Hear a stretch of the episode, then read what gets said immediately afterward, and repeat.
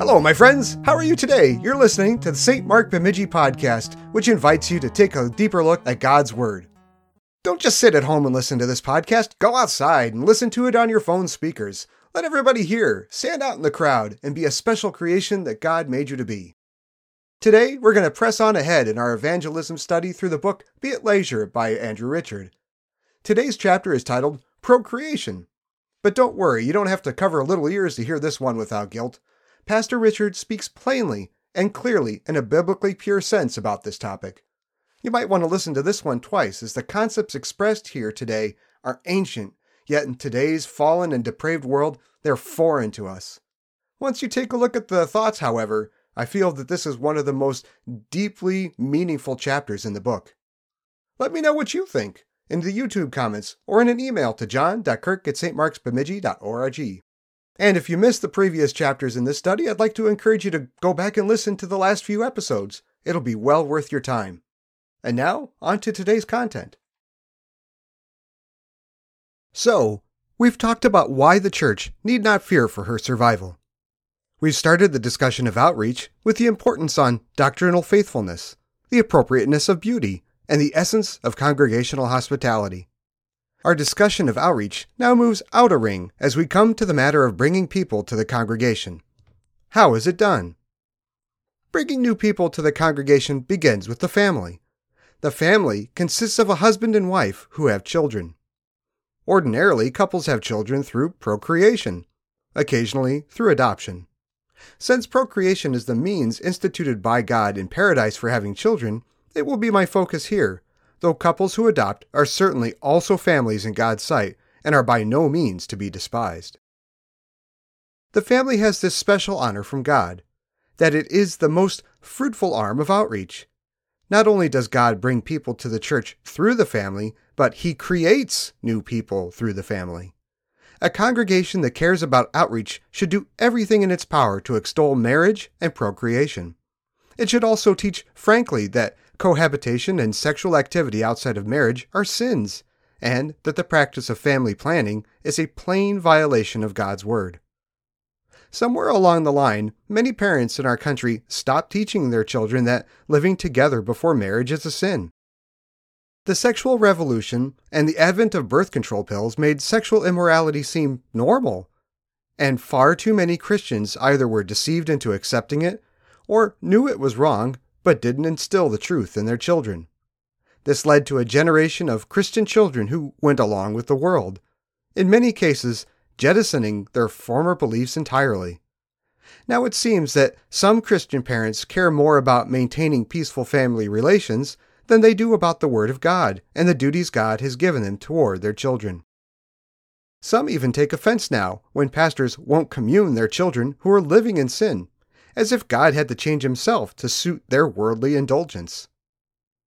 Also, somewhere along the line, more than a few pastors and congregations stopped speaking against family planning. It became acceptable to say things like, one and done, or we only want two, as if we're the giver of life. Our congregations generally make the clear confession that we're not the taker of life, that abortion is murder and unacceptable. While Preventing conception isn't murder. Nevertheless, is it not preposterous to think that we can control the giving of life without offending against the giver of life? Be fruitful and multiply, the Lord said in Genesis chapter 1 verse 28. Who are we to say, "No, you don't have to bother yourself about that?" So, what should we do to uphold marriage and procreation within our congregations? Parents should teach their children the truth about marriage as God has instituted it that it's God's union of one man and one woman, permanent and exclusive. Living together and sharing a bed is for marriage. Parents should also teach their children that they were made for marriage. It is not good that the man should be alone, the Lord said in Genesis chapter 2 verse 18. While it is certainly not a sin to remain unmarried, the person to whom God has given the gift of lifelong celibacy seems rare indeed. Parents should teach their children from a young age which qualities are godly in the opposite sex and which are not. Parents should also teach their children to marry a Lutheran. Having mixed confessions of Christ within a marriage leads to marital strife and to passing on a watered down faith to the children who are the fruit of that marriage. Parents should also raise their children to desire children of their own. Parents spend a good deal of time talking about their children's futures in terms of employment. Sons need to hear as much about marrying a godly Lutheran woman and having children as they do about the workforce. And daughters need to know that being a homemaker is a high calling from God.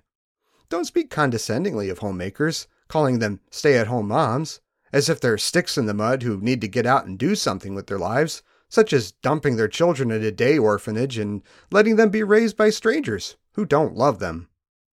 That's what parents should teach their children so that marriage and procreation are valued by the next generation. Now, what shall congregations do as a whole? Our daughters need to hear that the greatest thing they could possibly do with their lives is to become a homemaker. And they aren't to hear it from their parents only. Older women are charged in Scripture to teach such a thing to younger women. Paul writes to Titus Older women are to teach what is good, and so train the young women to love their husbands and children to be self controlled, pure, working at home, kind, and submissive to their own husbands, that the word of God may not be blasphemed. Titus chapter 2 verses 3 through 5. Ladies' aid groups could make these verses their mission statement, and they should consider how they can instill these things in the young women of the congregation. Their greatest service would simply be modeling godly marriage according to those verses from Titus 2. In addition, faithful older women could mentor younger women one on one. Women who have been homemakers their whole lives are also in a unique position to speak highly of that life. Within our congregations, we should never make jabs at our spouses or at the opposite sex in general. Husbands are to be like Christ, who covers the sins of his bride and does not spread them around. Wives are to be like the church, who only has praise and thanksgiving for her husband, with no complaint or accusation of wrongdoing against him. There should be no jesting about the typical woes of marriage, as if marriage were some cheap trinket that only brought trouble. The frequency of this jesting has no doubt contributed to the low view of marriage that now spans several generations. Terms like divorce, ex husband, and ex wife should be regarded as profanities among Christians, and those who insist on talking about such things openly and publicly should be reprimanded, especially if there are children present. Congregations should celebrate the anniversaries of couples who have remained faithfully married and the weddings of first time couples who have remained pure. Congregations should assist families with young children by holding babies or hymnals during the service. Congregations should expect that parents and children will be together in church and should never remove the children from the service for children's church.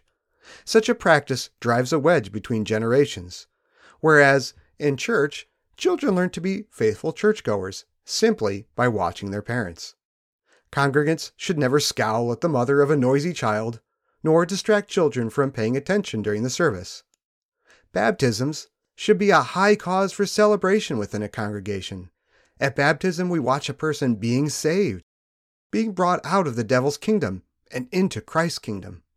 At the baptism of an infant, we see the greatest form of church growth.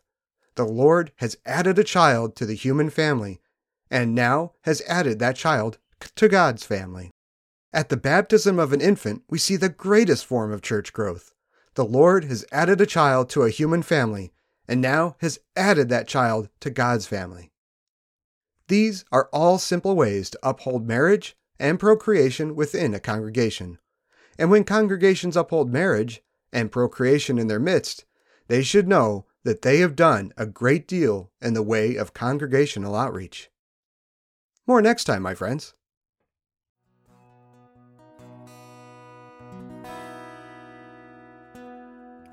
We hope that today's meditation on God's Word has enriched you. Divine services are held right here in Bemidji, Minnesota at 8 a.m. and 10:30 a.m. on Sunday mornings. Sunday school and adult Bible study is also offered between our Sunday services at 9:15 a.m. Our church services are live streamed at 8 a.m. on Sunday mornings and are available afterwards on our channel, St. Mark Lutheran Church Bemidji. If you're listening or watching this podcast, you are cordially invited to join us in person next week and every week. This is our fourth year producing this podcast, and there is a large archive of devotional material online available if you want to learn more about God and His Word. Visit www.stmarkbemidji.org or look in the show notes in this podcast for a link to this and many other meditations on God. You can also search for St. Mark Bemidji on YouTube to find our channel. If you have any questions or you would like more information about our church and its ministry, please visit our website, which is once again www.stmarkbemidji.org. All scripture readings are taken from the Holy Bible, New International Version, copyright 2011, and are used by permission from Zondervan. Meditations Daily Devotional is published by Northwestern Publishing House and is also used by permission. If you enjoy this podcast, please consider subscribing and telling a friend. May God bless the rest of your day. Hey there, parents. Are you on the lookout for a fantastic school in the Bemidji area that embraces Christian values? Well, look no further. Introducing St. Mark's Christian Day School, where education meets faith in an extraordinary way. At St. Mark's, we get it. We understand that your child's education should be rooted in God, compassion, and unwavering faith. Our experienced team of dedicated educators are here to provide a top-notch education to students in grades K through 8 that nourishes the mind, heart, and soul. With small class sizes and a personalized approach, we create a safe and dynamic environment where your child can explore the God given talents and excel academically. Our teachers integrate biblical principles throughout the day, ensuring your child grows into a compassionate and morally grounded individual. Our students are also able to participate in extracurricular activities with the Bemidji School District. For more information about St. Mark's Day School, call John at 218 444 3939 or at principal at stmarksbemidji.org.